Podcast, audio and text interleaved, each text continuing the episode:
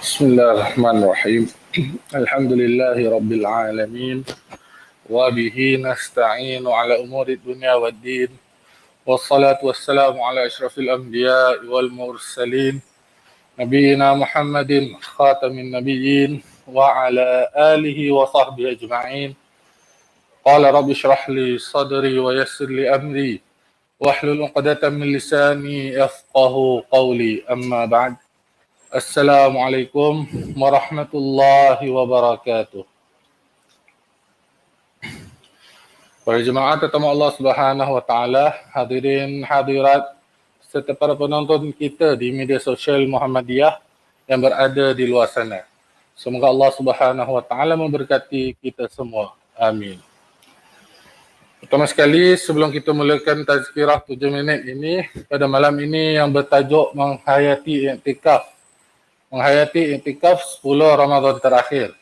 Ingin saya maklumkan kepada para jemaah semua di sini dan juga di luar sana bahawasanya saya bukanlah Ustaz Huzaifah Ismail. Beliau tidak dapat hadirkan diri pada malam ini disebabkan beliau ada urusan yang tak dapat dielakkan. Maka saya akan menggantikan Ustaz Huzaifah pada malam ini insya-Allah. Dan berbalik kepada tajuk pada malam ini, memang Ramadan tahun ini dan juga tahun lepas terdapat perbezaan yang amat ketara dalam kita melaksanakan ibadah sepanjang bulan Ramadan. Oleh kerana pandemik COVID-19 yang masih lagi melanda satu dunia, malah sudah terdapat sekarang ini second ataupun yang third wave yang sedang melanda di sebahagian negara. Semoga Allah Subhanahu Wa Taala mempercepatkan kita dalam menemui syifa dan supaya Allah Subhanahu Wa Taala dapat mengangkat bala dan ujian ini secepat mungkin. Amin ya rabbal alamin. Para jemaah tetamu Allah Subhanahu Wa Taala, Ramadan adalah bulan ibadah. Ya, Ramadan adalah bulan ibadah. Ini kerana kita diberi peluang yang amat banyak sekali untuk kita melaksanakan amal ibadah bermula dengan kita bangun dari tidur. Okay, untuk kita makan sahur di pada awal pagi sehingga ke sebelum kita tidur.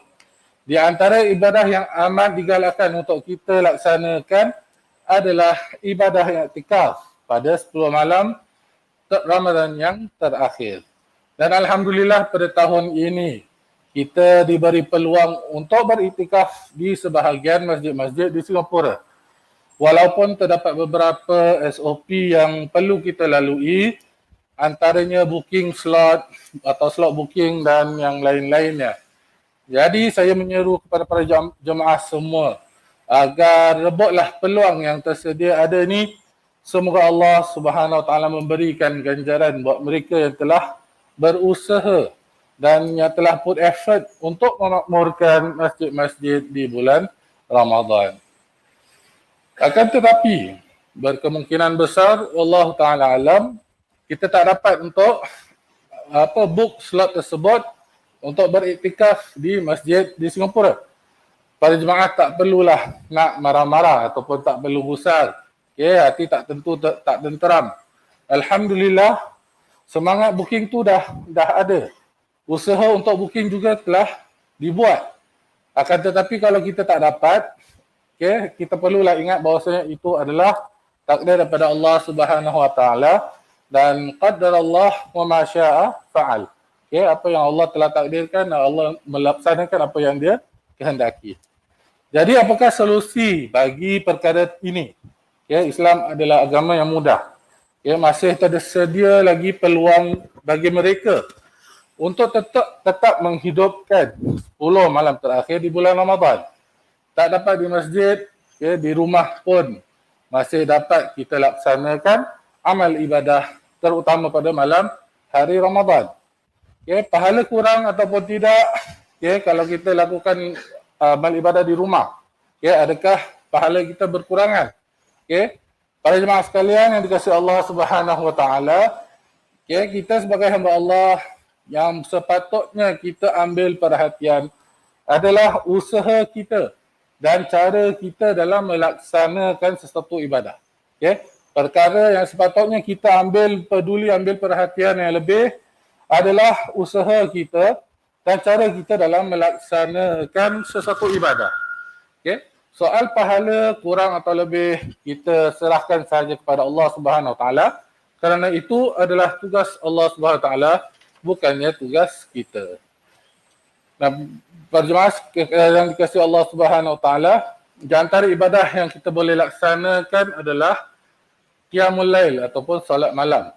Ya di sini saya ingin kongsikan sebuah hadis agar ia menjadi pendorong bagi kita semua untuk melaksanakan solat malam ini terutama pada 10 malam terakhir Ramadan insya-Allah. An Ummul Mukminin Aisyah radhiyallahu anha أن نبي الله صلى الله عليه وسلم كان يقوم من الليل حتى تنفطر قدماه. فقالت عائشة لما تصنع, لما تصنع هذا يا رسول الله؟ وقد غفر الله لك ما تقدم من ذنبك وما تأخر. قال أفلا أحب أن أكون عبدا شكورا؟ حديث متفق عليه يا مبارك daripada Ummul Mukminin Aisyah radhiyallahu anha. Bahwasanya Nabi sallallahu alaihi wasallam berdiri untuk beribadat pada sebahagian waktu malam sehingga pecah-pecahlah tapak kaki Rasul sallallahu alaihi wasallam. Aisyah lalu berkata bertanya kepada Nabi sallallahu alaihi wasallam, "Mengapa ya Rasulullah, mengapa baginda terus berbuat demikian sedangkan Allah Subhanahu taala telah mengampuni dosa-dosa nabi yang telah lalu dan yang akan datang?" Okay. Lalu Rasulullah SAW bersabda dan menjawab soalan tersebut. Nabi menjawab, adakah aku tidak mahu menjadi seorang hamba yang banyak bersyukur. Ya hadis muttafaqun alaih. Eh, semoga Allah Subhanahu taala memberikan kepada kita semua peluang mendapatkan malam Lailatul Qadar pada pada Ramadan kali ini. Semoga Allah Subhanahu taala memberikan kepada kita kekuatan dan istiqamah dalam melaksanakan